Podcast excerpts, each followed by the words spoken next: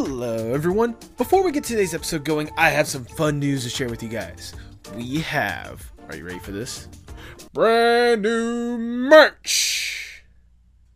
If you haven't had an opportunity to check out the merch shop at pmap.creator-spring.com, you would see that there is a wide range of amazing stuff done by some outstanding artists, such as the retro design done by Roya Shahidi, the wonderful human designs done by Elgis Grandpa and My Emerald Tears, and of course, the wonderful Mr. Moneybags design done by the wonderful Tipsy J Hearts.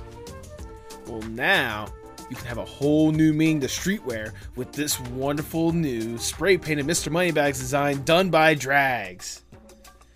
Inspired by the shirt that he draws for his persona, I saw that shirt and I instantly thought I need to have a Moneybags version of it. So I made sure to commission Drags to make this a reality, and he knocked it out of the park.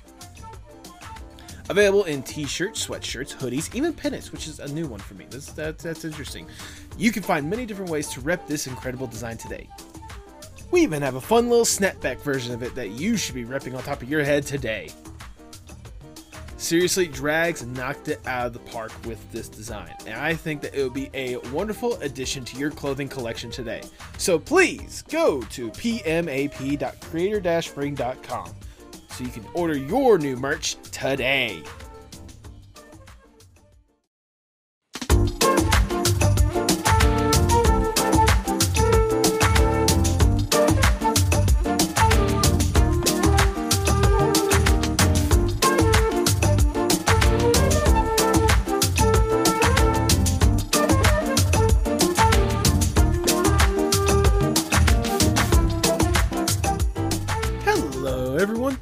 And welcome to the Postmodern Art Podcast, the podcast dedicated to giving artists who are wowing the world over the platform they deserve. I'm your host, Nathan Ragland, and for today's episode, we have a guest that truly has some character. Or several, actually, like a lot of characters. Today's guest is Jay Fawn, a character designer and concept artist with a strong love for science fiction, fantasy, and animals. Jay is someone that has been showing a lot of love and support for the podcast, and seeing their art and characters and how stunning it all was, I knew I needed to have them on the podcast sooner rather than later. I think it was a lovely conversation that I think you're going to absolutely enjoy. And if you do enjoy Jay, make sure you support them with the links down in the description below. If you enjoyed the podcast, make sure you like, share, subscribe, or follow whatever audio streaming platform you prefer. Leave five stars wherever you can. I see that stuff and I absolutely love it. If you want to go a little bit further with that support, maybe you should consider joining the Patreon at patreon.com slash PMAP. For as little as $1 a month, you can get incredible behind the scenes access to works in progress and stuff like thumbnails or whatnot get early access to episodes, bonus content as well, and so much more. And hey, look, if all you're trying to do is find an incredible community to where you can meet some incredible artists, show off some of your work, and just have a good time all together, maybe you should consider joining our Discord server, the Artist Sanctuary. We've already developed a fun little community that is filled with incredible people, funny memes, incredible artwork, and so much more, and we think you would be a wonderful addition to that group today. But now, without further ado, please enjoy the Postmodern Art Podcast. How are you doing today? I am doing pretty good. good. I finally got to do some self care stuff today that Hell I've yeah. been holding on on. Yeah, Good. it was very nice. Good. You deserve it more than anything else. That is awesome to hear more than anything else. Thanks, and you the same. Self care is very good for everybody. Are you kidding me? These podcast interviews are essentially my self care at this point. It's, it's allows me to have my little escape, get to like know someone else like a little bit better, just just get lost in discussion. That this is my self care Yeah. right here. So that's that's very nice. That's very nice. yeah, that's why that, that's part of the reason why I wanted to make sure to have you on at some point because for God's sakes, the love and support you've shown for me, what you know here and there, and whatnot, I appreciate it, and I wanted to more or less give that back to you. So Thanks. It's just I I saw what you were doing, and it's just like there needs to be more people out there supporting Yes. small artists, especially since a lot of the website algorithms nowadays are just so unfriendly. And mm-hmm. it was it's just mind-boggling how many amazing artists I would see on here that have such unique styles and unique designs, and like their like retweet or reblog or like ratio is just like under 10 it's just like how is nobody seeing this Oh, I mean, like, like, this is that- ridiculous it, it's not even just like the retweet or reblog one. Like even the viewership alone. Like there are some episodes I think are some of the most incredible discussions I've ever had. Barely break, breaks like twenty views. yeah it's just ugh. it's like you gotta fight the Yeah. algorithm itself to be seen Exactly, exactly. Do, do you remember? Do you, uh, just out of curiosity, because I'm a little self indulgent right now. Do you remember like what was the first episode that kind of grabbed your attention, or do you remember like when you first noticed the podcast? Uh let's see. I think what grabbed my attention i think it's when you did a podcast with south art pause Uh, Southpaws, yes. Yeah, South Southpaws, because I really like her style and saw that she did a thumbnail for your podcast, and it's just like, oh, this guy seems cool. I'll, I'll check him out. And yeah, I saw you're doing a bunch of podcasts with other artists and stuff, and it's just like, oh, okay, this guy, this guy knows what's up. He, Awesome. He's out here to support the little people. I like it. Hell yeah. Hell yeah. I appreciate that. I sincerely that was a fun episode as well, having Southpaws or whatnot. She was just a her vibe was exactly what I init- uh, anticipated considering the art that she produces, so Yeah, she seems like a, a wild bag, and that's I, I would love to talk to her or something. She seems so cool. oh, there you go. There you go. Maybe mm-hmm. maybe I can somehow make that happen someday. We'll see. We'll see. yeah, definitely on her time. there you go. There you go. Do you I don't know how much you've listened to the podcast or whatnot, but do you have a personal favorite episode? Is it the Southpaws episode or is it a different one? I like the Southpaws one. I like the one that you did with Left at London. Yes. Wait, the first one or the, the Um, more recent one? Oh, I didn't know you did too. That she was Um, I had her like episode three, so like whenever you matter of fact when you watch like Southpaws, I was like episode sixty something. But yeah, no, I, she was like one of the first guests. She was the first one that whenever I booked her for the podcast initially, that was the one that I was like almost starstruck by because I listened to her music, I loved her stuff. I'm like, holy crap, I was able to get her. What the fuck? Yeah, it's like I saw her music and I love her music so much. It just it vibes with me and just following her on Twitter is Mhm. just like she posts some really funny stuff and like yeah, seeing that you managed to get her on your podcast I'm just like, "Oh wow, that's a pretty big a deal." And it's like she was really funny. I like she her. is. She I again another one like fucking incredible vibe just to, to talk with more than anything else. So so we got Southpaws Left at London. Any other ones? Um, I have to say, I also like the one you did with Asher. yes. He had he had a lot of good stuff to say about like making art, and getting into art and stuff like that, and supporting the artist community. Mm-hmm. Mm-hmm. No, absolutely. That was again another one of those situations where whenever I got him, I'm like, holy shit, what the fuck? And like, dude, that dude, like, just fucking his. Uh, once again, you know, take a shot every time I say this. His vibe, Mm. fucking hell, like that. That is. It, it was almost surreal to have just like a cool, casual conversation like that. You know. Yeah, it's definitely you gotta like match like the the chemistry with people that you meet, Mhm. seeing like if they're good. Well, not good at holding a conversation, but just like you just gotta read off their energy. in a Yes. weird sense. No, absolutely. Or like I guess like vibe check them basically. Uh, I mean, you're not wrong whenever you say vibe check, but yeah, at the same time, you know, everyone has a different vibe, so it's hard for it's hard to sometimes definitely. gauge what that vibe is. But I mean, I I think I've done a decent job gauging most people's vibes. Maybe. Who Yeah, knows? definitely.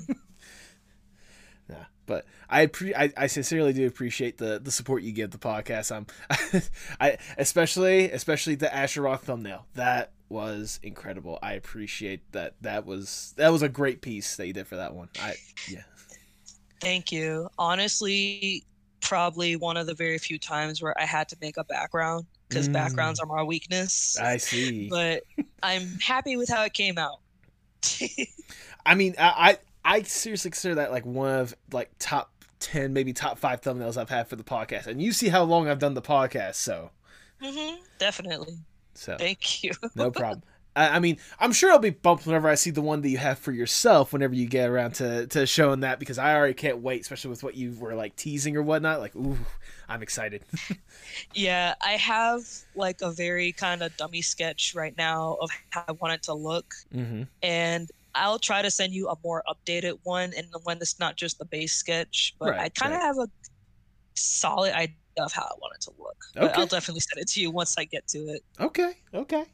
I mean, I'm already excited. I mean, especially even thinking about like the the setting that you had described or whatnot, and then asking if you want Mr. Moneybags. I'm like Mr. Moneybags in like a fantasy, almost like you know Lord of the Rings esque style setting or whatnot. I'm intrigued on how you're gonna develop that. Yeah, I was kind of tempted to have like my character and your character kind of dressed up as like Frodo and Sam. Like they're at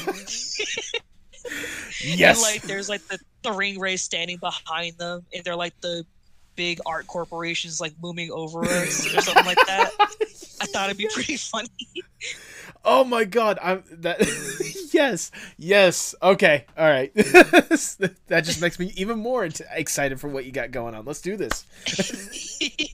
Okay, Jay, before we really get going, I must ask the icebreaker question of the podcast, if I may. Let's say you get to mm-hmm. go to a desert island on your own accord. It's just you alone with your thoughts. You get to kick back, relax, breathe, get to truly enjoy yourself for a little bit. To help with whatever vibe you're trying to go with, you can bring one piece of media or one piece of art with you to help with whatever mentality you want to go with when it comes to this island. Because you're not, you're not stranded on this island. You, you got accommodations and everything, like however you want to enjoy it. Like this is just you getting the chance to sit back and breathe for once in your life. If given this opportunity, what would that one piece be? oh my goodness. Um so piece of art I have to say and I would have to say I would bring Vincent Van Gogh's Starry Night with me as far as a piece of art. Ooh. And- Yeah. I don't know what it is about that one piece specifically, okay. but I guess because with Vincent Van Gogh, he's probably one of the more how do I describe it? I guess one of the more prominent artists Right. that I kind of resonate with because he came from a place where he didn't think his art was very good. mm-hmm. Like he was relying on his artwork to survive and he didn't really look towards it as something that as a talent, but just more so a source of income. And there were people around that time that told him, told him that his art sucked, like his art was bad. And he was also a man going through a lot of mental health issues, like severe depression. And despite that, he kept churning out what he can because that was his only source of revenue. And here we are, a hundred so years later, and his art is up in museums and stuff. And Mhm. I, I don't know. I just, I just kind of resonate with that piece because of that. Okay. Okay. I mean, one to be fair is one of, if not the most iconic art pieces of our generation. More than anything else, the fact that we you know see that instantly know like who it is and the story behind it more than anything else. Secondly, I, I I'm glad you mentioned Van Gogh. Uh, recently, uh, someone on a, a VTuber that I follow, they go by Pinch Raccoon. Uh, they recently devoted like an entire stream just talking about Vincent Van Gogh, just like you know his, his life and his story more or less. And like hearing this like what you talked about right there it was essentially like they went in depth when it came to that conversation. And like yeah what vincent more or less had to kind of like go through and like what he put himself through more than anything else like that I, I can see how seeing a piece like that, knowing how it's celebrated these days, but also kind of understanding more or less the struggle that he may have had at that time, and like how more than anything else, time and perspectives change more than anything else. Like it's it's always fascinating, especially considering his story. hmm Exactly. Yeah, but nevertheless, Starry Night by Vincent Van Gogh. That is your answer. You're locking that in. I am locking that in. If if nothing else, you holding on to Starry Night with Vincent Van Gogh might get people wondering where it went, so they'll try to come and take you off the island because they want their piece back. like I just stole the actual piece from a museum. Uh, but nevertheless, I cannot think of a better way to start the Postmodern Art Podcast. Welcome, everyone. I am your host, Nathan Ragland. Uh, feel free to like, share, subscribe, or follow whatever audio streaming platform you prefer. You can support the podcast on Patreon. Go to patreon.com slash PMAP and follow us on Twitter and Instagram at PostmodArtPod for future updates and guest announcements, including today's guest. She is a character designer and concept artist with a strong love of science fiction, fantasy, and animals. Welcome to the podcast, Jay Fawn. Hello, hello. Thank you. Thank you for having me on here. Well- I feel so honored right now. Well, I I am both uh, grateful and thankful that you decided to take time to be on here. and Whatnot, like we said in our little chit chat beforehand or whatnot. You have been someone that I've seen show love and support for that podcast, and I am always someone that appreciates that love and support, and especially seeing the incredible art you're able to churn out. I knew I had to give that love and support back to you. So this is the opportunity. I feel like you more than deserve a spot right here. So there you go. Thank you. Thank you so much. There you go. But before I really discuss the art you are churning out these days, I want to go back just a little bit, if I may, and learn more or less the origin story of Jay. What got you interested in art in the first place? Cool. So, if I can dig into my brain as far as I can remember, um, I know I started drawing when I was in elementary school, and Mhm. there's this piece of art that I think my mom still has to today, of where I painted a picture of a lion in like a circus cage. Okay. And as far as what kind of got me into art, I just I was a kid that got bored very easily. so I would just, you know, I would just draw. Like no matter what I had in front of me, I would just sketch something. And of course, I loved animals. There you go. Um, yeah. I was watching shows like um well movies like Land Before Time. okay. Um, I was watching a lot of the classic Disney movies like Lion King, Tarzan. Um, Oliver and Company was one that I loved. There you go. That's that. That, that is a very uh, like. yeah, I, I'm sure it's it's uh, especially with the internet, it's a lot more loved and appreciated these days. But that was a very like underrated movie if you consider like Disney's back catalog as a whole. yeah. And the most disappointing part, I found um, I think Dodgers song on that Mm-hmm. movie on Spotify, and they don't have the original person that sang it. It's a cover. Oh, are you kidding me? Yeah, and What? it's just like, come on, where is the original person for it? like, can, correct me if I'm wrong, wasn't that Billy Joel? Wasn't that the original one that that sang it or whatnot? Or am I thinking someone else? I don't know. It may be Billy Joel. I I, can't I- remember. I think it was Billy Joel because like even then, like obviously like that song is iconic more than anything else when it comes to that movie. Like that is that song is the thing that a lot of people probably associate with that film more than anything else. Like, come on. Yeah, and literally the message is, why should I worry? Why Hmm. should I care? Like that's something you should be carrying into 2023 right now. Amen to that. preach it. Preach it louder for the people in the back. Yeah, preach it. Definitely. fair, fair enough. So yeah. I, I I have to know, like, obviously, when did it go from this like just general love for like art and animation, and obviously the doodles that you did or whatnot, to a passion and then potentially making it your career? So it kind of led from that, and yeah, it's like my parents noticed how much I love to draw and the fact that I seem to have a knack for it. Mm-hmm. and they yeah they pretty much were just saying like oh you should do this as a career you should try going towards uh disney to try and become like a cartoonist or something and I was like okay um i guess i could try to do this as a career since i do love drawing Yeah. um so as far as how i began to do it more towards like a passionate thing it's just really all it came down to was that i just kept drawing and to add into it i would just I would just search stuff up on the internet, like characters and stuff that I liked. And I know it's a bit of a controversy, like as far as tracing, but as long as you're not as long as you're not claiming it as your own artwork, I believe tracing can help you develop your own style. And once you get the hang of what style you want, then you can kind of build it up from there.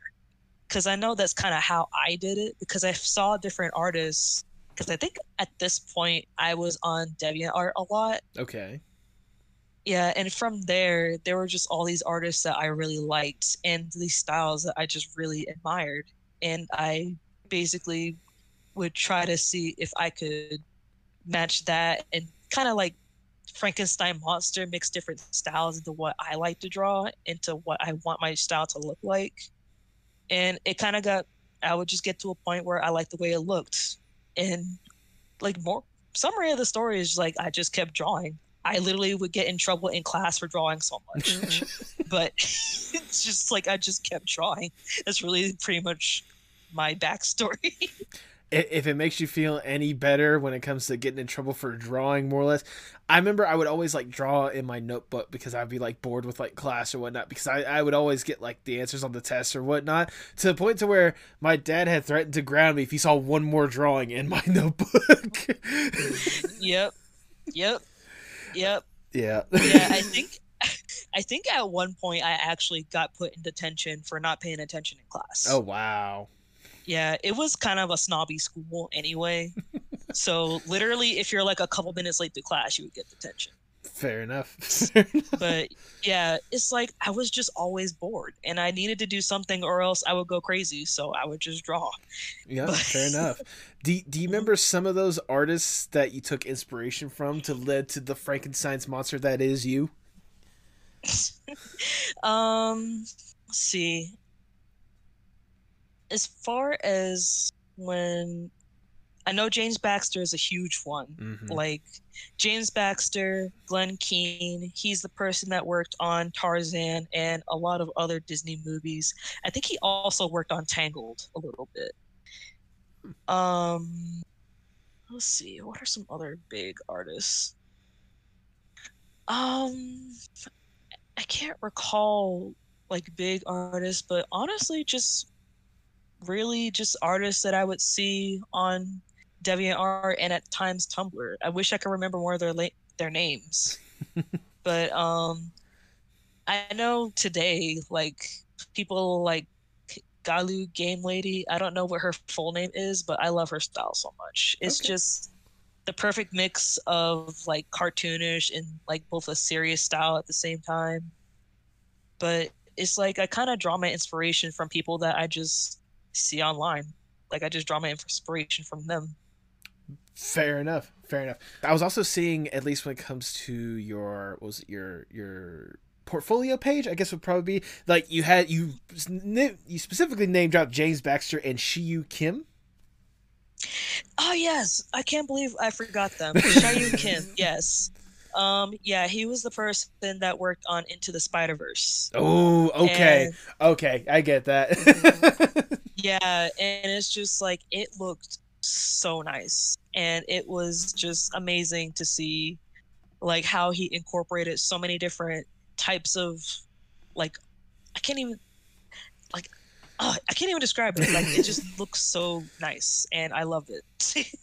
I mean, like you know, we. I feel like, especially talking about, you know, you're talking about just you know Spider Verse or whatnot. Like, I feel like we only got a taste of it considering what they've been teasing for you know across the Spider Verse coming out later this year. yeah, I saw the trailer, and it's just like they getting all the Spider Mans in there. yeah, they're they're getting their money's worth with that one because everyone's gonna be flocking to see that, especially especially the hardcore Spider-Man fans. Let's be honest. But even then, like you know, seeing seeing the the gorgeous animation that they've stuck with, more or less, like it, it's just chef's kiss. Yes, and it's like I wish more movies nowadays, especially animated ones, would realize stylized animated movies and shows get more attention because Mhm. it's stylized. It's it pulls you in and it's like it's just I could go on a whole like summary page on why stylized animation and character design is such a big pull in for a lot of people, especially people that are trying to get into art because it's cool to look at. It pulls you in. You're just like, wow, this looks amazing. Like, what is this? Like, it's just, it's, it's awesome. People Well- need to do more of that. well, let's indulge on that at least a little bit, especially when it comes to the part one of the things that you more or less specialize in, and that is character design. When did it for mm-hmm. you? When did you like? I assume you know once you realized that you know you're. You, once you decided more or less that like you know you love to draw more or less you want to get more into that when did it more or less for you click in your head that character design was more or less the focus you wanted to emphasize on Uh, two words: video games. yeah okay okay Um, let's go let's go down this rabbit hole so one video game in particular that really, really got me into character design was Okami. okay oh yes Yeah, and if anything, is just peak not just character design, but just game design. because everything looks like it came out of a feudal Japan painting. It just it's beautiful, and even till today, it still looks like it's brand new. Like yeah. just the, the paint style, the way the characters are animated, the backgrounds, the like just the mechanics of the game are even like painted on. It's just it's it's a style. Again, it's stylized. And I did take a class to further learn how the like the character design pipeline in production works. Mm-hmm. And I know one big factor that I pull from it when they were talking about it was a way for a character design to be memorable and iconic is a good character design is when you're able to tell who a character is based off of their silhouette. The silhouette test, yes. yes, like if you're able to tell who a character is just based on the silhouette, that's good character design. Like if Sonic was completely blanked out, you'd know that that's Sonic because mm-hmm. of the shape. And that's still true to this day believe it or not, you're not the first person to bring up the silhouette test. The other person I can think of that actually brought the silhouette test was a wrestler more than anything else. A wrestler by the name of Edith Surreal, because that was something that she kept in mind whenever she was like thinking of how to like present herself to like audiences more than anything else. Like, you know, the silhouette test is like a major thing. Like, if you see a silhouette of John Cena, first off, it'd be completely blank. But secondly, you would recognize it instantly as John Cena. I mean, mm-hmm, definitely.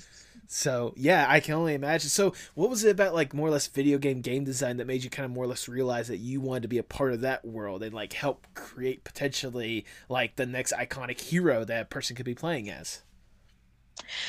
Um, I for that I mostly felt that through um a lot of Nintendo games I played, especially games like uh Legend of Zelda.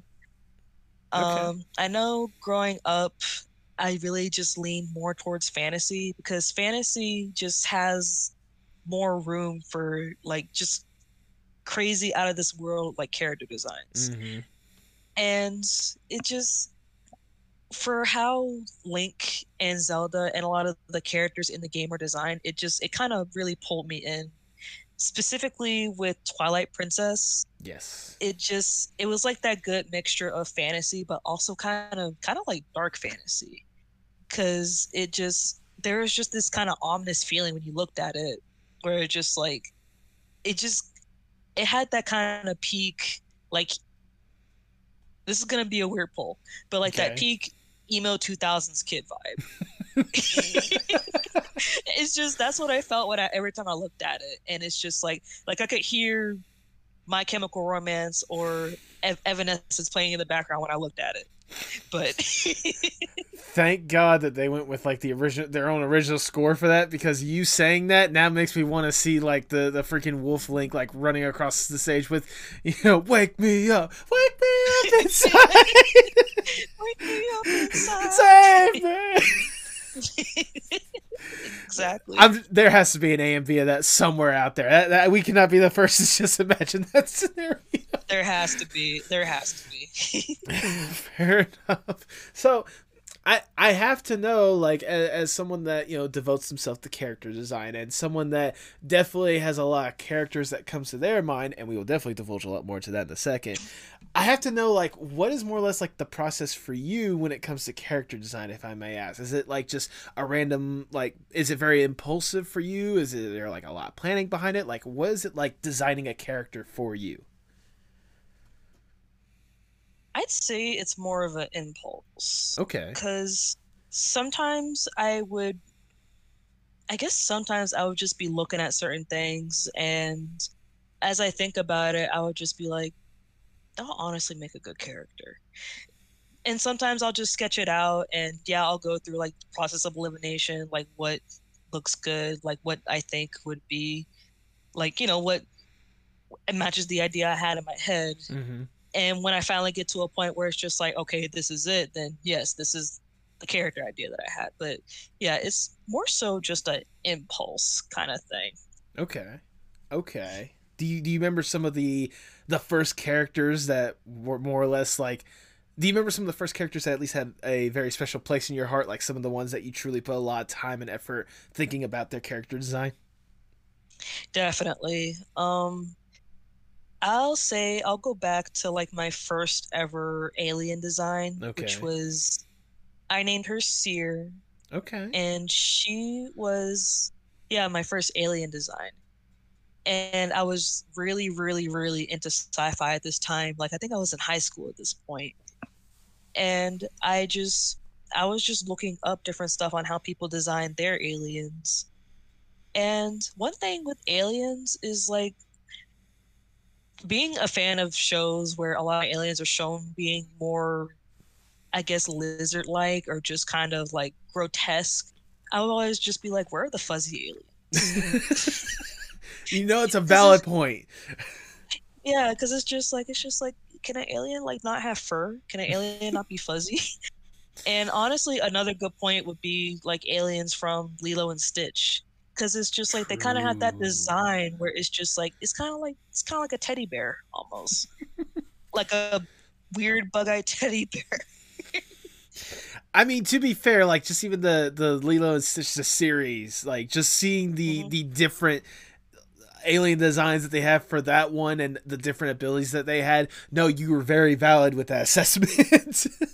Yeah, definitely. Like I remember watching the series when I was little and just loving like each and every alien design they came up with, and I'd be like, I wonder what I wonder what new one they're gonna come up with. I wonder what the next one's gonna look like.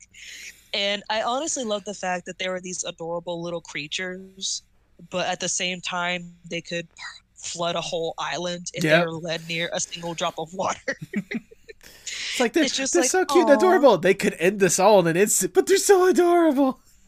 yes, it's just like, oh, this little cute ball of fluff could literally destroy the entire human race. and that's just so valid. I mean, especially today's society. Yeah, I don't blame you. Um, I, I don't know why, but you brought up Lilo Stitch, and like the first, the one character design that always stuck with me. I forget what exactly the number was, but the I think they eventually called him like Lucky at the end of the episode, and it's the one that where like all he had to do was like light up his like eye, ears or whatnot, and like whatever luck is there is like it, it happens or whatnot. Like good luck will have or bad luck or whatnot or it happened throughout like most of the episode, and then they realized that like his horns or whatnot was essentially a horseshoe, so they turned it up, and all of a sudden good luck was happening. oh my god, which one was that one? I'm I trying to remember. I can't remember the number, but I, I just look up like Lilo and Stitch Lucky because I'm pretty sure they named them like Lucky at the end of the episode more than anything else. But that's the one that like stuck with my mind when it comes to especially what you were talking about. So Yeah, the one that stuck with me the most was Cannonball because he was just this giant blob that would look so adorable, but literally, if he was near any drop of water, you could flood the whole island. yeah, And it's just like, this one is my favorite. It's like- I love this one. and huh, how convenient that that is located on Hawaii of all places. Yeah, an island completely surrounded by water. It's like, huh? Why don't we just, you know? I, I mean, I know it. I know they couldn't really decide where the aliens spawned or whatnot, but you know, something a little bit more ironic would have been like, I don't know, the desert, you know, Sahara, something like that. But you know, again, in the middle of Oklahoma in some fields somewhere. Yeah. and even then, I'm sure, I'm sure you find a way to like get some like water extracted from the corn out there and like cause that to flood the cornfields, and no more corn for anybody. and no more corn for anyone. The U.S. economy will crumble thanks to Cannonball. Ah. this is what society is wrought. So I I love how more or less like that was more or less like the spark, more or less when it comes to just like the characters you developed, more or less like especially like aliens, especially fuzzy aliens or whatnot. And I imagine uh, what was her name, Sheer? Was that the first one that was a quote unquote fuzzy alien? Yeah, seer. It's Seer, my like bad. I Yeah, you're good, you're good. Um yeah, it's just I wanted to make an alien that was fuzzy and I know as far as how I went about making her, I wanted to combine the features of I think it was like a deer, a cat, and a bird. Ooh, interesting combo. Yeah, and I just wanted to try to incorporate that into her design. And eventually I got her to look the way I wanted her to look. And I even like kind of made myself a little cheat sheet on how to draw her face because I kind of have it where her face almost looks like kind of how can I describe it? It's like an egg shape. And like there's like two sets of eyes that kind of go in a V shape down the front of the face, and Okay. the mouth is kind of in the form of a beak, but there's three prongs in the front of it that protrude over the mouth, like kind of like a bird's beak. Okay, okay, okay. I I'm definitely gonna need at least see a visualization of this character, but Yeah, definitely. I have like a lot of artwork logged Okay. away of her and some other stuff that I've made. But I do want to bring her back along with some other designs I had Mhm. and ideas I had in mind. But she was like my first alien design that I'm honestly very proud of. Well, I was gonna say like I uh, sorry, you go on. you go on. No, it's oh no, definitely it's okay. But um, yeah, I even have like a whole document of like concepts of where this alien lives, what their planet looks like, what their like society looks like, what animals they have, like a whole document on my computer of it. You say that like it's a bad thing. That's incredible to hear. The more or less how fleshed out you have like these characters and whatnot. I was I was gonna say like you're talking about potentially bringing her back. I know another character that you brought back a little bit ago, or at least you redrew or whatnot. Uh, Bellatrix. I saw that design that you did for for them, and I love that one. Oh my goodness! Like it has that was it like a District Nine kind of feel with that character design. Yes, thank you. That is such a huge compliment. I was gonna say like what was the inspiration for Bellatrix, if I may ask? Was it District Nine? One of them, yes. Okay. Yeah, definitely District 9.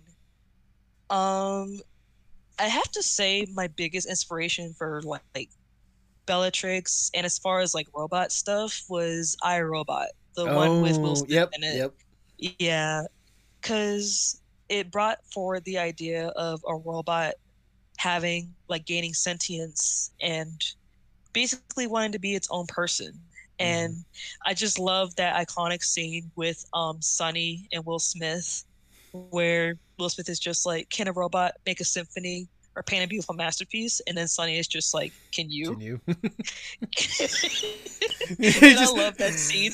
You're so sitting there like, damn, he got us. He got us. It's like, like, yeah, damn, he got me good.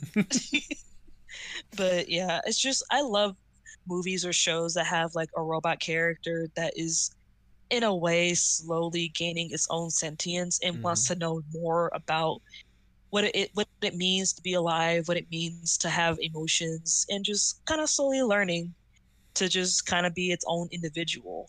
right. And there's, of course, the baddies out there that are just like, well, robots are only made to serve humans. Robots shouldn't be gaining their own sentience. And it's just like, I mean, he's, I mean, but we got this good little guy here that just wants to, you know, be his own person. yeah. So what's wrong with that?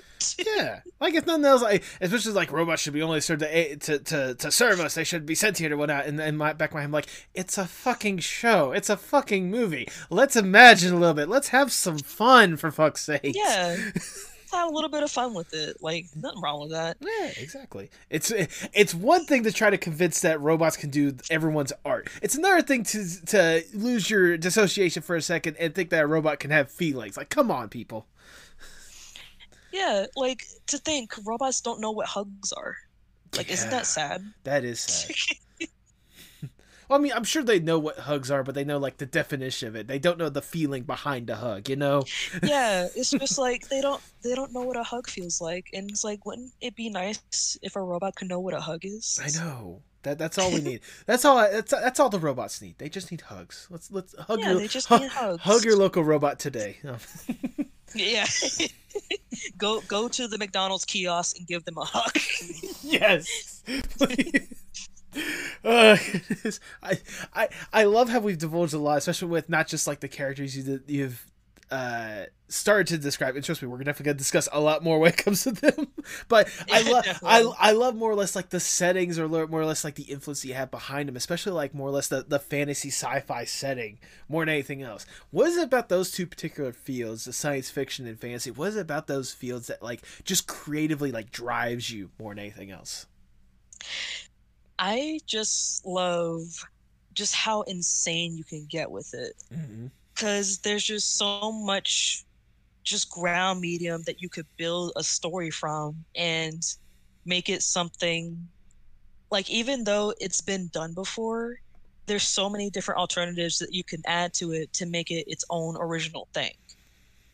And that is something that you could say about other mediums like crime drama or superheroes, especially. Superhero is the most popular one as of today. Yep.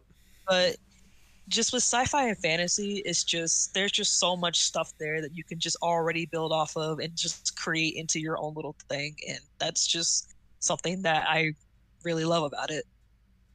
I mean, it's a it's a good foundation more than anything else, especially kind of the the possibilities that are there you know more or less like especially especially like you were talking about with like the alien designs of like sci-fi or whatnot that's a literal galaxy of possibilities that you could explore because we don't know what the fuck's out there yeah exactly mm-hmm. Exactly. You, is there like a particular setting that you're more or less fond of, whether it is sci-fi or fantasy? Like a particular, like, I guess, place, whether it be from a film or something that you've even developed? Um, I'll say the biggest one and the most popular one is honestly Star Wars. Okay, uh, fair and, enough. Yeah, and for Star Wars, I just as far as why I like Star Wars, I'm not a huge Star Wars fan, but I just love how dirty and clunky everything is. Yes. It's it's just with a lot of newer sci-fi's it's just they make everything clean and sleek like everything looks like an apple phone mm-hmm. and is it's boring true it's like true yeah i remember somebody saying where with sci-fi stuff they need to bring like all the big buttons and who what's his back like the big levers the big buttons people would press or yes. like little trinkets people would press like activate a machine or activate a door it's just things like that. It just kind of really set into not only sci-fi, mm-hmm. but it also kind of kind of makes the lines meet between like present day technology and future technology. Like especially in a lot of the older movies that had their own predictions of what sci-fi would look like in the future. It's like it still had that sense of vintage to it. Like yeah a very good example would be like the Alien trilogy with uh, Sigourney Weaver. Right. Like a lot of those movies just had that clunkiness to it, had that gritty, just vintage, old, like has seen better days look to it, and I honestly love stuff that looks like that. Absolutely. I was gonna say, like, especially when it comes to that kind of stuff, like, think about the actual like practicality when it comes to space in the first place. Like, you know, people people are always, you know, focusing on, you know, the the the latest, you know, high tech, like sleek looking stuff or whatnot. But like, there's a lot more practical stuff when it comes to actually like working on like the International Space Station and stuff. It, it reminds yeah. me. It reminds me of that classic metaphor of like, you know, freaking you know the the the NASA or whatnot spent like thousands of dollars trying to incorporate like a pen that's supposed to work in space no matter like the gravity or whatnot. Meanwhile, the Russians just used a pencil. Like I forgot about that. exactly. I mean, we see in the long run how that turned out, but nevertheless, like that was more or less kind of the the mentality or whatnot. It's like yeah, people are trying to always for like looking for this like latest innovation, make it look sleek and, and simple or whatnot. When in reality, like you also got to think that like especially in space, you kind of need stuff to be simple concerning you know all the the technicality that can go into something like that. Yeah, pretty much. It's just it's like I feel like nowadays people are so focused on stuff looking like new and interesting. It's like it's new, it's shiny, it's everybody cool is using it. All the big celebrities are using it, and mm-hmm. it's just like it's literally the same thing, just one feature changed. Yep, basically. Thank you for basically describing every single iteration of the iPhone. Like, let's be honest. yeah, I got I got like big beef with Apple, so I, I don't blame you. I don't blame you. I I can imagine, especially with these like settings or whatnot. Like, I imagine it leads to like several like cool opportunities, or at least like cool ways to like explore that. I know one of the big ways that I've certainly seen you explore those possibilities is with Dungeons and Dragons D and D. I mean, so the fact that mm-hmm. a lot of campaigns are centered around like the fa- fantasy or the sci-fi realm or whatnot. What is it about like Dungeons and Dragons that like also gets like the gears going for you when it comes to like you know creativity, more or less? Um, is really again just the endless possibilities of the characters that you could make. Mm-hmm. Um, I definitely wish more people would, and I know this from a bias standpoint because again, I love animals so much, Mm-hmm. but I wish people would explore the beast races more, Yes. like the non-human races, because I feel like there's just such a well of very unique and amazing character design possibilities there that I feel like more people should explore and honestly like be able to have fun with like if they delve more into that cuz I think I got into D&D like what year was it? I think 2018. Like I was invited to a campaign that a friend was doing and it was Okay. literally my first time playing D&D. And I was looking through like one of the a player's handbooks at the different races and I had no clue there was a cat race in D&D. And I'm just like, I mean, of course I'm gonna pick the cat race. and like, I'm trying to remember how my first campaign went. I think I was literally the first one to go down, but I had fun with it because it was just it was it was a very fun experience for me, and I just got more into D and D that way. Like I have like I think three dice bags now, Hell yeah. but yeah, just the creativity of it. I love it. I I what was it? I, I know that like especially with D and I mean again it leaves a lot for the mind to like more or less just explore what's there. I I have been wanting so badly to get into a new campaign. I've only been a part of one campaign and we only did like a handful of sessions before I moved away and it's, it's kind of hard to, to keep up with that kind of situation and whatnot. But I remember my Mhm. char- my character I don't know what the exact race was called, but it was basically a bird person. Mainly because like the attitude that they have or whatnot. It was nice for me to just more or less just be I'm not gonna say stuck up, but just more or less like a, a mildly over dramatic, you know. Uh, yeah, I think. What are the bird races? I think there's like Aarakocra and the Kenku. I think that's the two that's in there. Mm. I don't exactly remember what exactly it was called, but all I know is that like it was fun. It was fun. I've been wanting so badly to like just get into a new, just get a new campaign. Period. Like to, whether it be just like an online thing. I want to do D and D. It's something that I've always been like amazed with. It's, it's you know fun on a storytelling standpoint. Fun when it comes to like interactions or whatnot. What the possibilities there, and of course like you can attest as someone that has three dice bags, the unpredictability that can happen due to luck and chance, more or less. Like it just leaves it. it It's a Mhm. lot of fun. Yeah, definitely. And I can't believe I didn't mention it earlier. But what I also love about D and D is the community. Yeah. Like, I have never seen a more like friendly, opening, and welcoming like artistic community that I have in D and D. Like, I the moment I was like drawing stuff relating to D and D, and the more I looked into it, there are so many people with so many different unique ideas, and so many people that are just like, "Hey, we're starting our own campaign. Like, let us know if you want to join." Like, just people that are just so open and friendly, and just you know, just share art with other people. Like, Yeah. just there's just a strong sense of community in the D and D space, and that's why also why I love it so much. There you go. There you go. And I mean, especially like not just the community aspect and like all the creativity that, that flows from there, but again, like you said before, like it more or less like I don't know if you said it, but it, it leaves a lot for you to like really like divulge into some characters, obviously. You know, really develop some. And that's the main thing that I want to talk with you about, Jay. Jay, I know you a lot for characters. I know you a lot for the Mhm. characters that you developed. I see you dropping characters all the time. And I love each and every single one of them.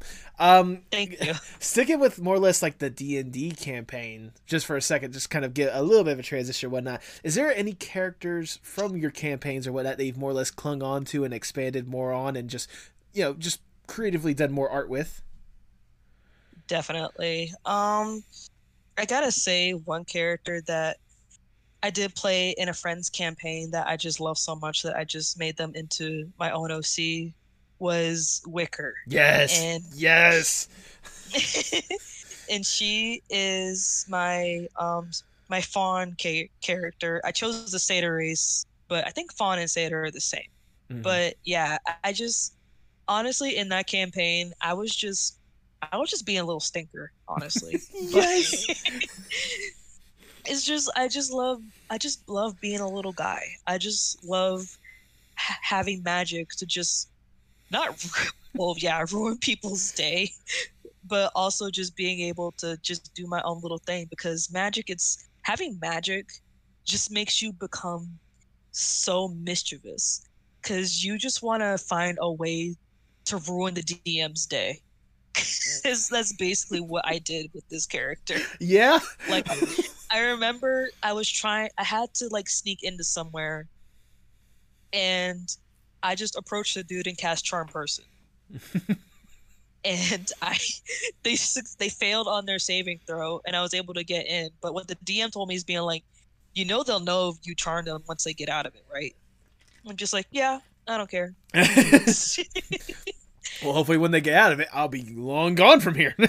yeah, exactly. But yeah, Wicker was definitely one that stuck with me because I just, I don't know, I just, I love cute little characters like that. I mean, to be fair, she was literally going to be one of the ones that I brought up because she just looks like a fun, a, a, a fun little mischievous little, little, one. You know, it's they, they, I just I love that character design. I love like how mischievous she just looks, more or less. So yeah. yeah, thank you. I think in one at one point I also had her eat a book. That was very important. I, you can't just gloss over that. I'm sorry. What? Is we were in we were in a magic library and the other players were doing important story stuff and I decided to like have my character just go over to the corner and look at the books and you know being a goat based character I was just like yeah we're just gonna start eating a book and the DM was just like, hold up, no, you can't do that. That is like an important magic book. And I was just, they were just like, stop doing that. And I had Wicker say, well, it's a good book. no, just halfway through. I don't know what you guys are complaining about. This is magically delicious. yeah, exactly. It's magically delicious. but yeah, I just, I love being a little gremlin. It's so fun in D&D. I mean, I certainly got that energy and vibe, not just with Wicker, but also how you've been able to portray yourself. I mean, obviously your icon is a, a little little pug right there, and I, I fucking love that design. It's it's incredible. What made you want to decide for that for your own character design, if I may ask? Um, I just I just wanted to make a Sona that was very puntable. I just, I just, it's like I wanted something where just it was easy to remember and it's just something that you just want to squeeze if I ever had the funds to make it into a plush. Okay, okay. See, I was gonna say when it comes when it comes to puntable, usually Chihuahua is the go-to choice, but Pug is not a bad second option. But squeezable Pug's a very good option. yeah, it's the it's the bug eye thing. There you go. but uh, yeah, it's just drawing yourself like a, as a little guy is just it's therapeutic in a way. There you go. I'm glad to hear that more than anything else like especially you know especially seeing the, the little guy that you've been able to, to portray yourself or whatnot. Jesus i was trying to think what was what was the one that you did? You did the the the all snug pug or whatnot just the pug wrapped up in a blanket or whatnot. I just thought that was adorable. Then you add like the meme edit to it. It's just i just it's just that's all I feel when I look at this Sona, and I'm just like, yeah, this is this is gonna represent me because there's times I just want to punt myself into space. Oh goodness. Go, going back to the characters you've more or less developed, I'm just gonna run through like some of my list of some of the ones that I, have written down or whatnot that we haven't talked about yet. I just want you to describe sure. more or less like how you developed them, like what sparked them in the first place or whatnot. I'll start off with one of the more prominent ones I saw. That was Pym, P Y M. Pym, yes. Um, so for Pym, like they hold a special place in my heart. Okay. Because more or less, they're kind of halfway inspired off of my younger sister. Oh, okay. Yeah, because she she is a wild child. like the stuff that she says is just so out of like astronomy just like you would think that she's on crack with the stuff that she says. I, I imagine it's one of those like she says something you're like, how did how are you able to even process that, let alone ex- have that leave your mouth? Like what? Exactly. yes. And the fact that she's just like a rabbit fan of just so many different things and just how much she just over or overtly expresses how much of a fan she is of the stuff that she indulges. It's just Okay. it's almost character like and I wanted to in, just funnel all that into Pym cuz that's basically how Pym is. I mean, it's a it's a cool character design, especially the way that you design their like face or whatnot. Like I I fucking love that. Like it almost looks like a, a skull kind of thing going on or whatnot. hmm Yeah, it's that's the basically the the little cheat thing I made for myself to how to design the alien was just it's like a skull plate but just built a different way. Okay. And yeah, there's times I would have to practice remembering how to do it because I just go I would go for so long without drawing it that I forget. But honestly, a design that I'm very proud of. There you go. And I imagine another one you're probably very proud of is uh was this this is like I guess it was like a hyena girl or something like that, Shiva or something along the lines of that. Shiva, my baddie. I love her. um yeah so the gnoll race is yeah in d&d the gnoll race is often used as you know an enemy okay. and i have a friend that loves hyenas like Okay. just like like kins with them almost like they just love hyenas so much and hyenas are in themselves are i think they're really cool and i have to remind myself that they are not dogs they are in, in no way related to dogs True. True. but yeah but it's like i wanted to take that and make it into a character that was more so one that was how can i say it i guess more humanoid mm-hmm. and one that had more of a personal backstory to it because i know with shiva i'm having it where her son was taken away by soldiers and she was Oh, okay. trying yeah and she was trying to find her son because she felt like she failed as a mother and wanted to find him and i think i made her a barbarian so she's just like if you get in the way of me finding my son i'm gonna tear you up but yeah i just wanted to make one that was more humanoid and had more of a personal story Fair enough. Fair enough. And speaking with the the the badass animal based one, how about uh Taki or Toki? toki yes Mhm. um yeah with her how did i start with her um i guess for toki i i know i started with her i know she started as a project that i had to do for class Okay. where i had to create a character based off of whatever medium i chose and i, I chose fantasy Fair enough. and I just yeah, and I think I took yeah I took the first D and D character I made, which was a Tabaxi, and I kind of developed her into a character that I was okay with for class. And yeah, afterwards I I liked the design so much I decided to keep her as my own like original character and stuff. And I don't know. I guess also in a way with her I I think for her I also wanted it to be where I needed an excuse to draw cats more. fair. Fair enough.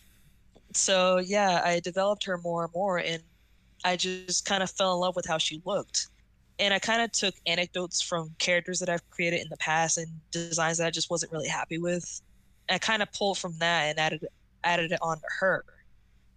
And I really do like how she looks. I was gonna update her her outfit a little more because she's she lives in the desert. Oh, okay. And- Yeah, and I wanted to try and make her outfit makes sense for being in the desert because that's one Yeah. thing that I always try to do with my characters is like I want them to wear an outfit that makes sense. I mean, yeah. I mean, to be fair, like I think the the last one I saw of her or whatnot, it, I mean, it was like what, like a big old like flowing cape or like poncho, essentially something along lines that. And like thinking about like that could work if they're trying to make their own sauna or something like that.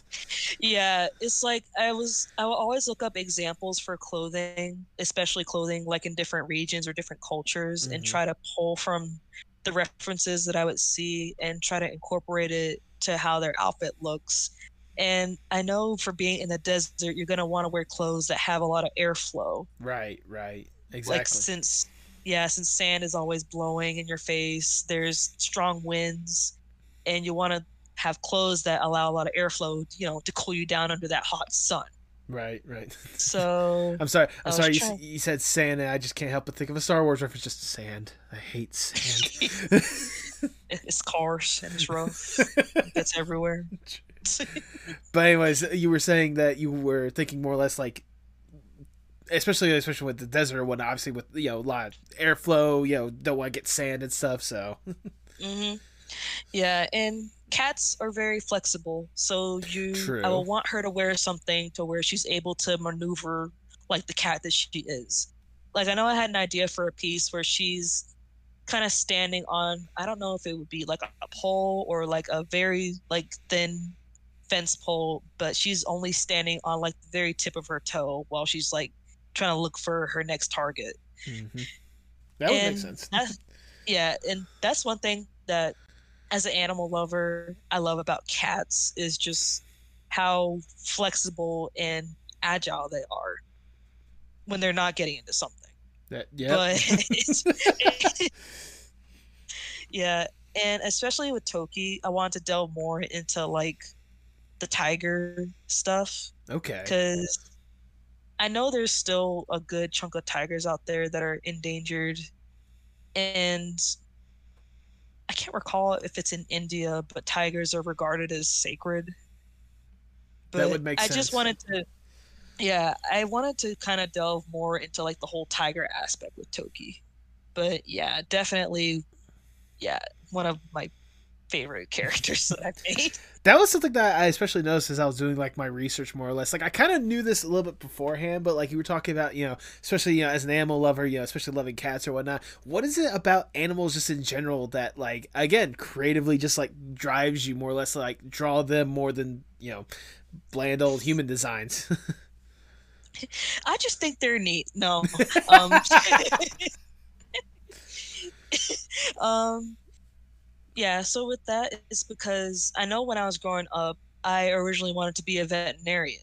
Oh, okay. So yeah, I did a lot of studying towards animals and stuff, and I think at some point I realized that being a veterinarian means I'm gonna have to deal with animals being in pain. Yeah. And also having to deal with putting animals down, which I do not have the heart for that. Right, right. So I kind of diverged into art more and I kind of carried that whole animal knowledge I had with me. And there are so many times where you have to hold me back from just dropping a random animal fact. because anytime someone brings up an animal, especially dogs, I just I would be like like nails deep in my thigh, trying my hardest not to drop a random animal fact about dogs. and it's just, it's like I could go on and on about how much I love animals. But, I can I can only yeah. imagine. I can only imagine. Well, you know what? Hey, I'll tell you what. You can unclench your nails for a second because just for the fun of it, dropping a random animal fact. I'm intrigued. Surprise me the whole alpha thing with wolves is completely debunked. There is no such thing as alphas. I was say I've actually I, have heard I think I've heard that with like what was it Adam ruins everything. I think that was the one that I got like more or less that alpha mentality is more or less just like a concept, not an actual thing. Yeah, like the original person that studied wolves, they actually deeply regret saying that and giving it to the general populace. And I think they even tried to reverse what they said, but it was already too late because, yeah, that hierarchy does not exist at all in wolves and not dogs either. Yeah. And what's another weird animal fact that I know? Um, cats actually have very bad eyesight. Really? okay, this one I did not know. Well, I didn't. I didn't. Yeah, words. Wow, I did not realize that. Go on. yeah, it's because the way that their their pupils work, they go slit because they're trying to focus on it's like their field of vision narrows and they focus on Mm. only what's in front of them.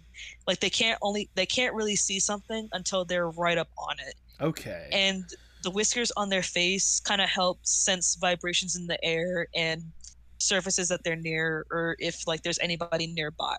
Like they act as an extra sensory system to sense like what's close to them.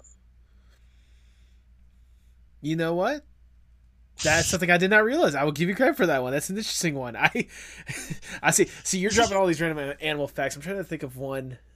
the The only one that can come to mind, and this might not be the the best one to drop or whatnot. But did you know that the world's most expensive coffee technically came from bat crap?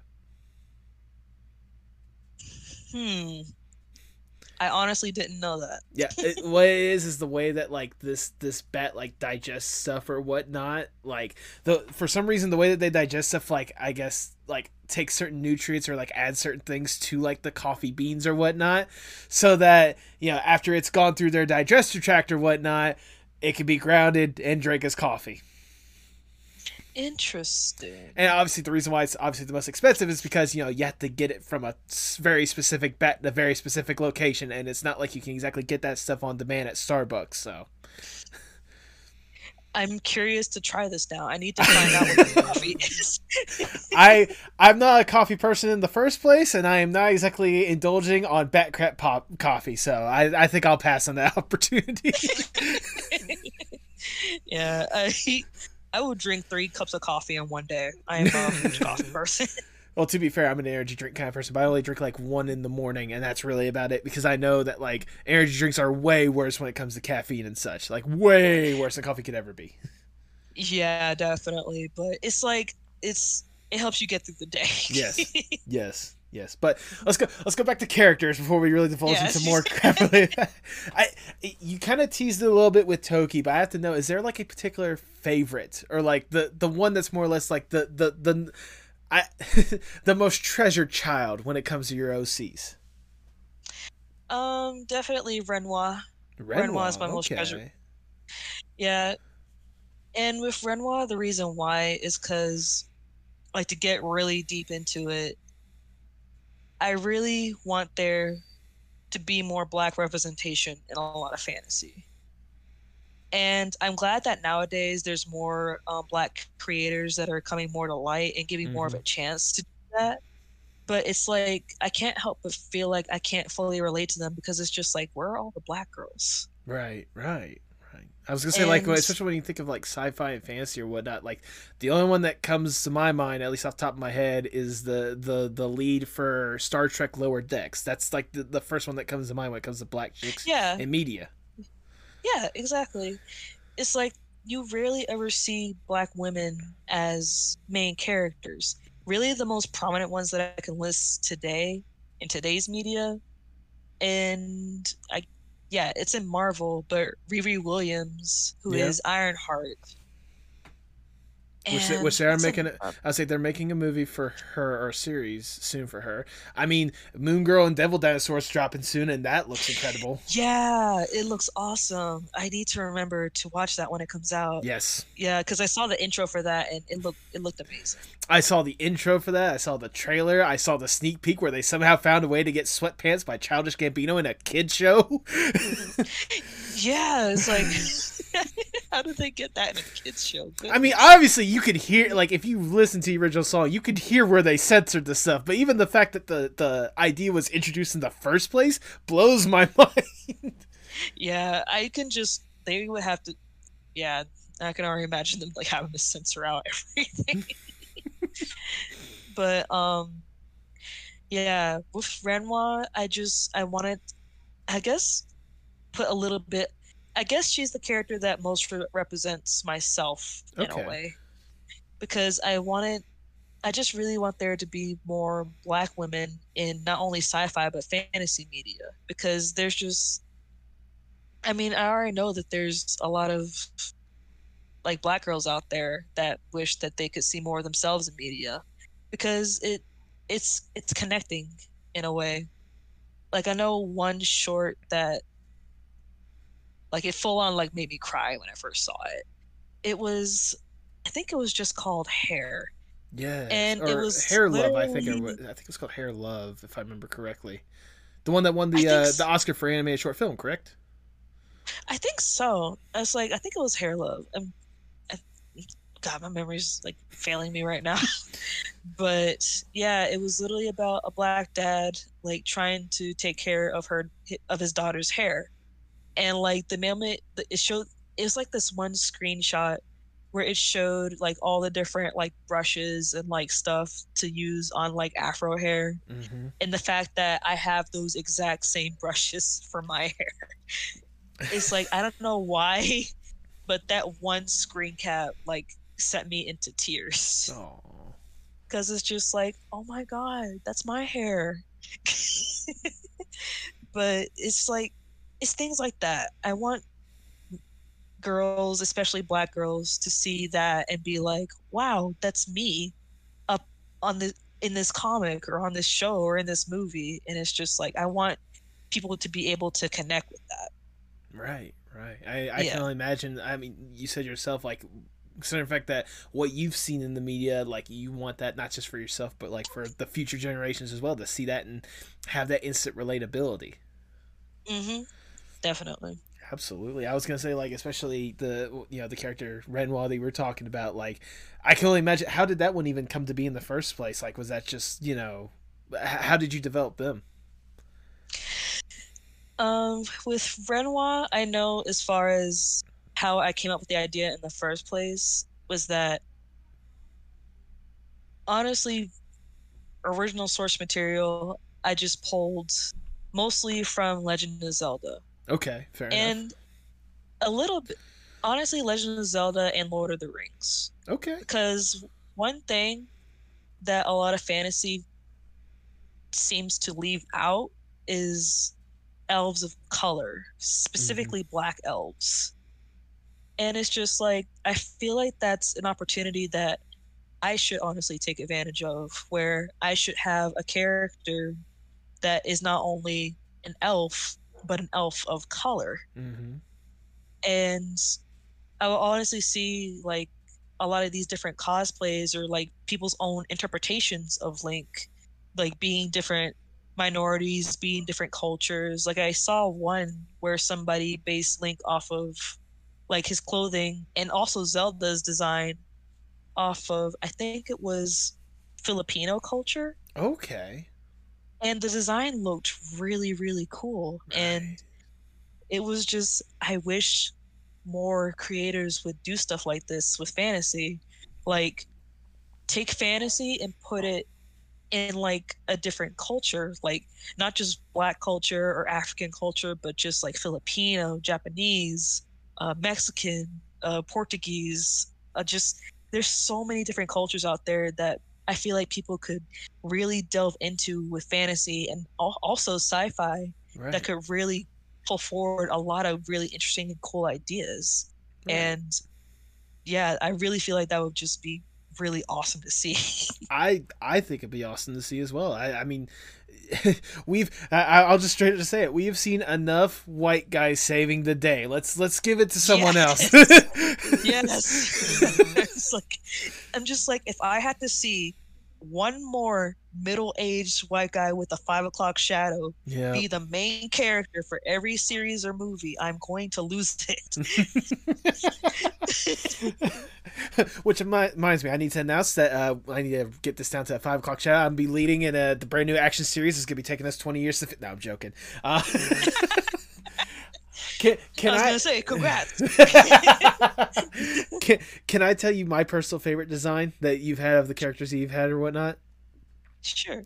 It's it's a fairly newer one that you've done, and I think this one literally came to you in a dream or whatnot. But uh, Aurora Donovan or Ari or whatnot, I I saw that design and I instantly fell in love with her. I I Yes. I, Thank I, you. I apologize for saying this, but I instantly saw that and I thought, mother. like, I know I'm completely out of her league, but come on. Mm-hmm. yes, I, that is like my dream goal to make people thirsty for my character. Well, But yeah, Congratulations. Thank you. Yeah, it's like I simultaneously had her in a dream, and I also it's like after I saw that, it's just like I kind of made her in Sims just to like Okay. get my full idea on how I want her to look. But yeah, it's like for her, it's like I want it there. Like I'm be real, there needs to be more butch lesbians in media because it's like I'm glad that there is more LGBT representation in media mm-hmm. but a lot of it is just i feel like it's just only touching the surface Right. like right. it's just i feel and i guess it's because the people that are often showing these lgbt things are more so just allies and not people actually in the community Right. but it's like y- y- y'all need to get more crazy with this stuff it's just there's just so many opportunities and so many different ideas that people could put out there and that would capture so many people's attention and just really you know really change the game on some things but it's just i feel like it's just a lot of people are just scared to take that step especially when it comes to like representing people of color uh transgender people pe- non-binary uh just people within the lgbt community that would really be an ultimate game changer and just really make things pop. But it's like just gotta do it. Yeah. Like just just just do it. Say it louder for the people in the back to hear. I, actually, actually, in this case, I think it's for the people in the front because the people in the back are the ones that are trying to shout for the people in the front. yeah, the people in the back are trying to shove towards the front. uh and again what you you know having that representation or whatnot again i know i have no chance with her but i mean come on thank you, thank you. It's like I have half of a rough sheet done. okay her. I might go back and polish it a little bit because I had some other ideas I wanted to do with her. But Mhm. yeah, I was putting her and Pym into my own little sci-fi story that I was working on. Cause yeah, it's like I've been meaning to try and make my own sci-fi story. okay And I wanted it to kind of be based off of like what if we use stars as an energy force and that energy force was being quickly deplenished. but okay yeah, definitely for future ideas. you've got you've colored me intrigued more or less like just hearing that like I I have to ask, like, you know, thinking back to all these different characters that you've developed and all these different potential like scenarios, whether it be like through other people's like D and D campaigns or like through stories you may eventually want to tell. Does it ever more or less amaze you just the creativity you've been able to to flow with just everything you've done in the art realm? Is this the part where I brag? Go for it. I, I I'll let you. You I'm not stopping you. Um there are times where I'm just like, wow, I drew that. And there's times where yeah, I do pat myself on the back for it. And there that is something that I honestly struggle with for myself where I don't give myself enough credit for how far I've come with my art. The fact that I've literally been drawing since I was in pre-K and Mhm. making it up to now with the level of art that I have. It's like I have a hard time doing that because I don't want my, to get myself to a point where it's just like, oh, I'm better than everybody else. Because it's like, I feel like it's very easy to fall into that pocket where it's just like, I'm good and there's nobody else that's better than me. right, right. But it's like, at the same time, it's like, I spent years developing this talent and I'm at a point now where people will look at my stuff and they get inspired from it. And that's something that I often forget where it's just like, wow, this person retweeted my art and said that it inspired them to work on their art. And it's like, wow, I didn't think my art was that great. but it's like more so for me with art, I feel like it's something that anybody can do Right. it's just it just takes you taking a piece of paper like a post-it note or just anything at your disposal and just just drawing whatever comes to your mind like it's something that anybody can get into like yeah it is like a skill but it's a skill that anybody can take the time to learn how to do And I'm gonna say this out front: it's okay to suck. Mm-hmm. It is okay to be bad at something that you do not know how to do the first time around. I feel like people don't give a lot of people that room to be good at something that they like think people are just automatically good at the moment they like are born into the world. Right. Like to quote Aaron Hansen, you don't come out the womb knowing Mozart. Thank you, because if you weren't gonna quote it, I was. Um, yeah, exactly. It's like it takes time and it takes practice. You don't know how many people would see my artwork and being like, "Oh, I can't draw that good. All I know how to draw is stick figures," and it's just like, well, Barbara, you could also keep practicing to make those stick figures, and you could make a really nice piece of art someday. So maybe Yeah. give yourself a little bit of credit. yeah.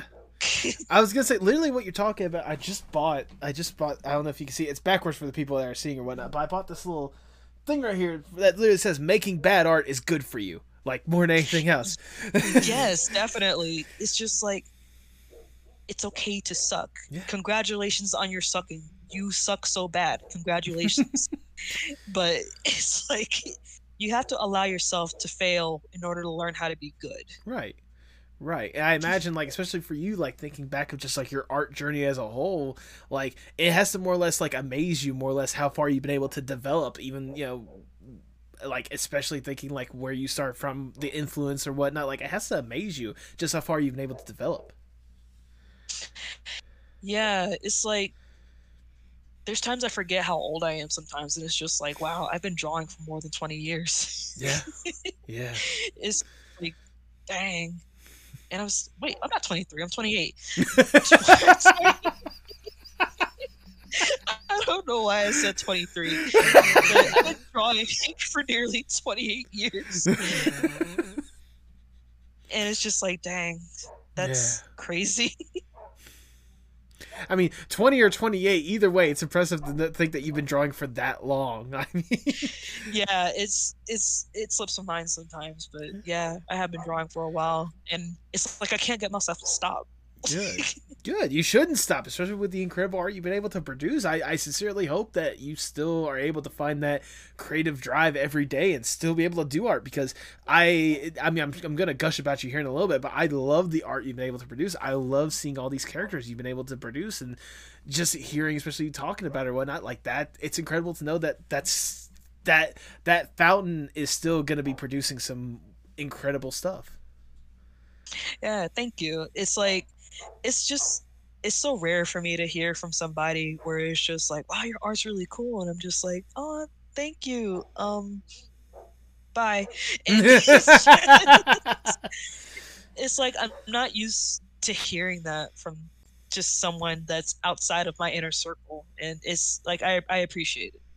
Well, there you go. There you go. Well, uh, uh, for this one, I sorry if I may say, yeah. I- Trust me. Again, like I said, in a little bit, I'm going to be gushing a lot more about you. But for this next question, if I may, let let's take the the art you have been able to produce and the possibilities you have, and take an extra, take it to a different level, if I may, and give you more or less the dream scenario. Let's say I am Big Shot Mr. Moneybags. I come up to you and I'm like, look, Jay, we know you could produce some incredible stuff. We've seen what you've been able to make so far. And, you know, we, we think that there's definitely potential for a lot more. You just need that that extra push in the right direction, more or less. Mm-hmm. We have connections to anyone and everyone in whatever industry possible, and more money than there should be possible. We could probably helping so many people deal with so many like medical issues and medical bills. and We'll focus on that in a little bit. Right now, we're focusing on you and you alone. If mm-hmm. given this opportunity, what would be the dream J Fawn project? dream project would be for me to honestly i guess produce my own show There you go. and it's like an idea that i've had in my head for a while now and that i'm currently working on Okay. but i am planning i guess to not spoil it too much but i am planning on working i am working on a project that i am going to try to shoot to launch sometime this february okay. because I told myself this year that I would work on it and that I would begin producing more art of it because I this was honestly a dream idea I had since I was like I think I since I was like in middle school. Okay. Like this just this was just an idea that I've had in my head for the longest time and just I just had to work up the confidence to actually put it together. But I do have a project that I am working on that I do plan to launch sometime in February. And that's I you can you can count on that. you know I'm gonna be keeping a close eye on that, and whenever you do decide to launch it, you bet your ass I'm gonna be promoting on this podcast more than anything else, to get people to jump on board. So hell yeah, Thanks. you're more you are more than welcome. But sadly, we gotta get down from the dream scenario. We gotta get back to reality, and I'll ask Mhm. the ever so generic question: Where do you hope to see yourself, say, five to ten years from now? Hmm. I know I have this one this one future me scenario in my head that I hope to reach someday, Okay. but it would be me in my house or loft. I would be at my computer desk, Mm-hmm. 3 3 a.m. in the morning, Oh boy, three a.m. in, in whatever snuggie or blanket I have near me, my dog and my cat and my little room full of plants, working on my next art update because people keep bothering me to post another one. and off to the corner, I, have my little game set up because I do want to start you go. streaming. there you go. But I want to at least do this project first before I do anything else. Okay. Okay. You know what? That's fair. That's valid. I mean, I would at the end of the day like the fact that, you know, I I get more of an opportunity to see you be creative in one aspect for another. That's all I can at least hope for at the end of the day. So it certainly I certainly hope that you have the opportunity to be that comfortable more or less. Like cuz that's that's why I imagine you just want to be at the end of the day just comfortable with whatever setting you're in. Yeah, it's like comfort is like a huge deal for me because mm-hmm. it's like that's the only way I'm able to like really focus and just live through whatever hellscape this world is. Amen to that. Oh, preach it. Pre- preach it. yeah, I know. but yeah, it's just I just want to live the life that I just dream being just happy with where I am, who I am, and who I'm around. Like that's just where I want to be at the end of the day. That's a wonderful thing to aspire for more than anything else. Mhm. As we start to wind down the podcast, I just have one last question I want to ask you, Jay. Obviously, you've been deeply entrenched in art for as long as you can remember. Like I said, you know, back in grade school, just drawing and stuff. Mhm. How important is art, not just for you, but for the world as a whole? art is art is i guess human like it's just something that like each individual has their own interpretation of what art is.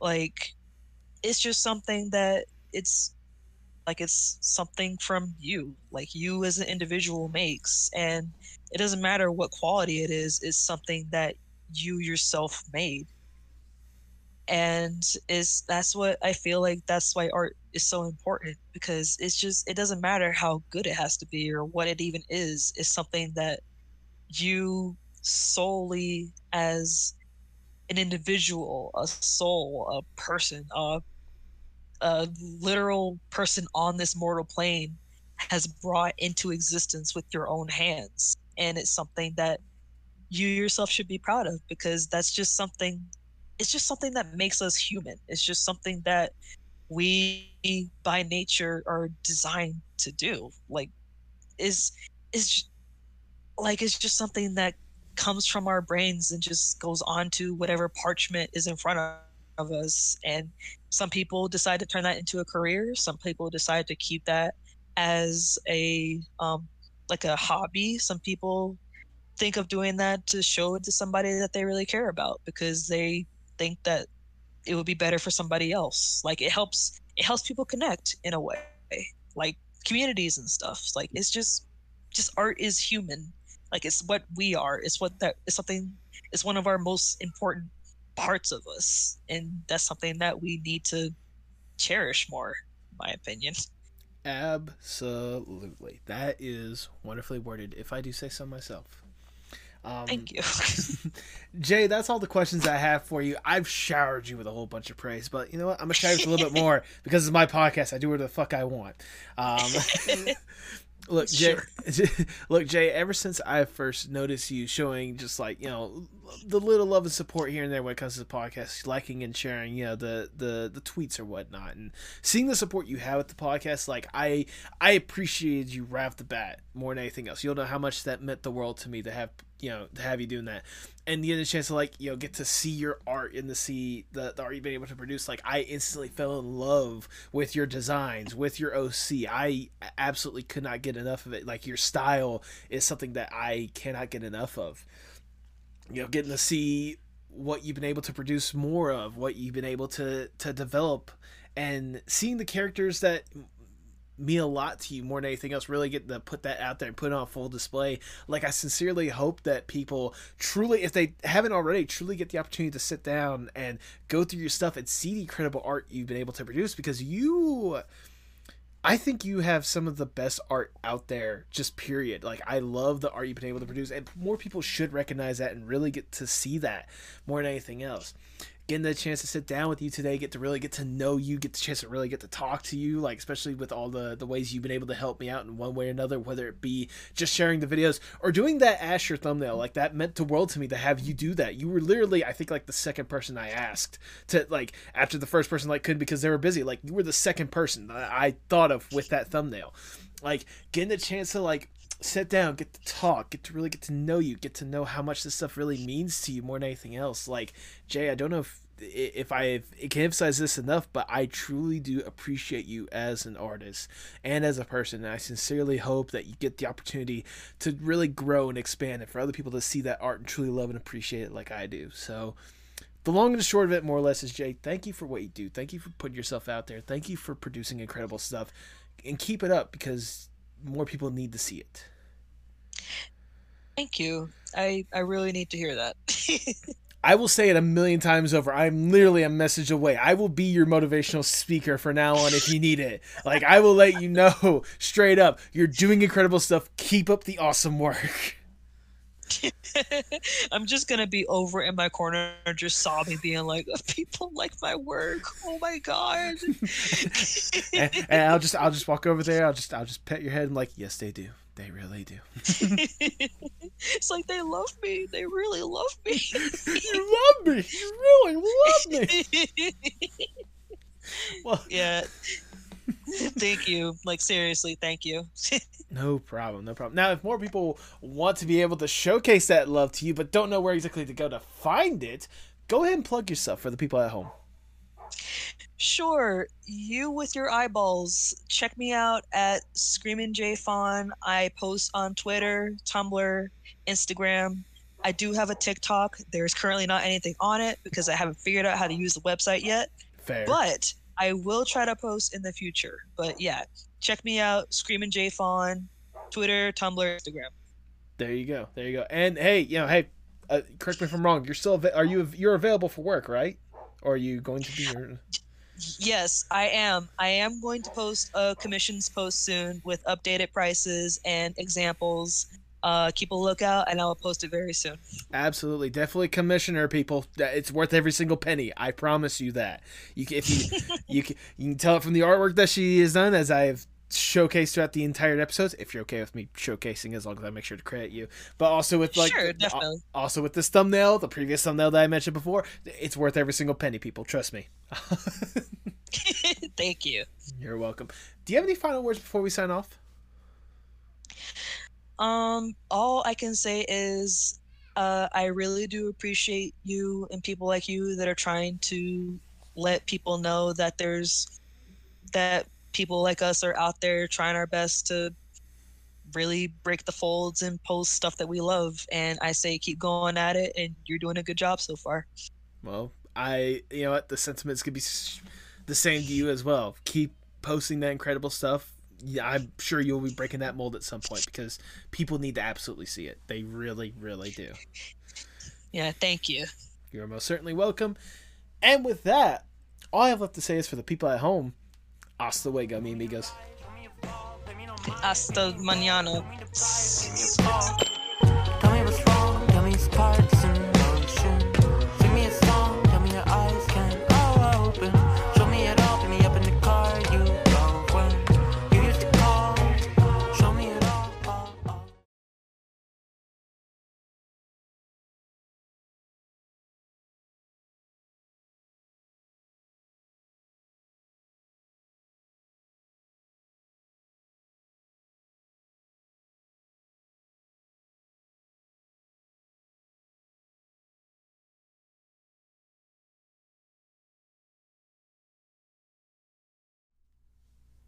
Thank you so much for sticking around to the end. If this is your first time listening, I greatly do appreciate you sticking around to this point.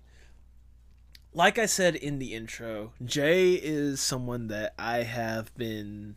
Uh, I've seen them show some love and support for this podcast, and you know, especially after seeing their art. Oh, I knew it was only a matter of time. 'Cause, like the you, if you're watching the video version of the podcast, and hey, if you're look, even look at the thumbnail for either version or whatnot, like their art is good. Their art is incredible. Like, yeah, it, it, just amazes me more than anything else. Like, just how talented some of the people I'm able to get on this podcast. You know, there there truly are some incredible people I got to talk to, and Jay is certainly no exception to that rule. Uh, Jay, if you're listening up to this point, uh, thank you once again for giving me just a little bit of your time. Uh, and thank you, as always, for that love and support. You know, I I always love and appreciate the people that are willing to be by my side and supporting me. Whether it's someone that I talk to directly or someone that I just see throw a like on a tweet here and there. You guys don't understand how much it means the world to me that this little venture is actually reaching an audience. That there are people that are eager to listen to every single episode, listen to the newest episode, get to know about some of these artists, you know, get to get to spend, you know, an hour and a half or so with me. It truly does mean the world to me. And I cannot thank you guys enough. I, I know I say it a lot if you listen to the podcast several weeks or whatnot. I say it a lot, but I don't think you guys can I don't know if you guys understand just how much I truly appreciate you all. You guys really do mean the world to me. Whenever you guys talk to me about, you know, hey, it's cool that you're able to get this guest, or hey, you know, I've been enjoying this episode or whatnot, or hey, this person I love, um, how'd you, how were you able to get them on the podcast? Like that brightens up my day every single time. Because it lets me know that, you know, at the end of the day, while this is for me, it's always good to know that I'm not the only one truly enjoying it. And I I'm forever grateful and blessed to know that there is a there's a good community here. There's a wonderful community here. Um, and I sincerely hope that with every subsequent subsequent week, with every new artist, whether it's someone you guys know and absolutely love or someone you may have never heard of before, I want you guys to keep showing that love and support. If not for me, for the guests as well. Like, you gotta understand, these guys are the ones that are the reason why the podcast is here in the first place. They're the ones that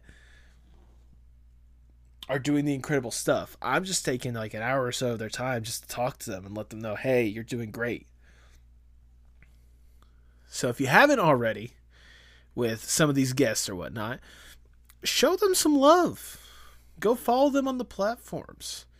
You know, if they have a Patreon, support them or a Ko-fi or, or coffee or you know, however you can support these artists and what they do, please do it.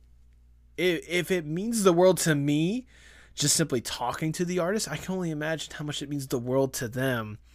If you take a little bit of time and you know let them know that like, hey, you know this this this character you created, I absolutely love them.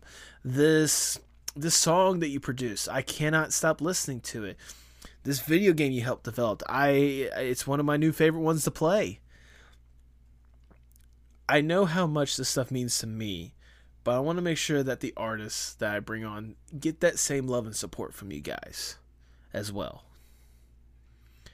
So make sure that you continue to show love and support for this podcast, but you're able to give that love and support tenfold to every single artist that I brought on this podcast. That's all I'm asking for you guys. Thank you for the continued love and support. And uh, I'll see you guys next week.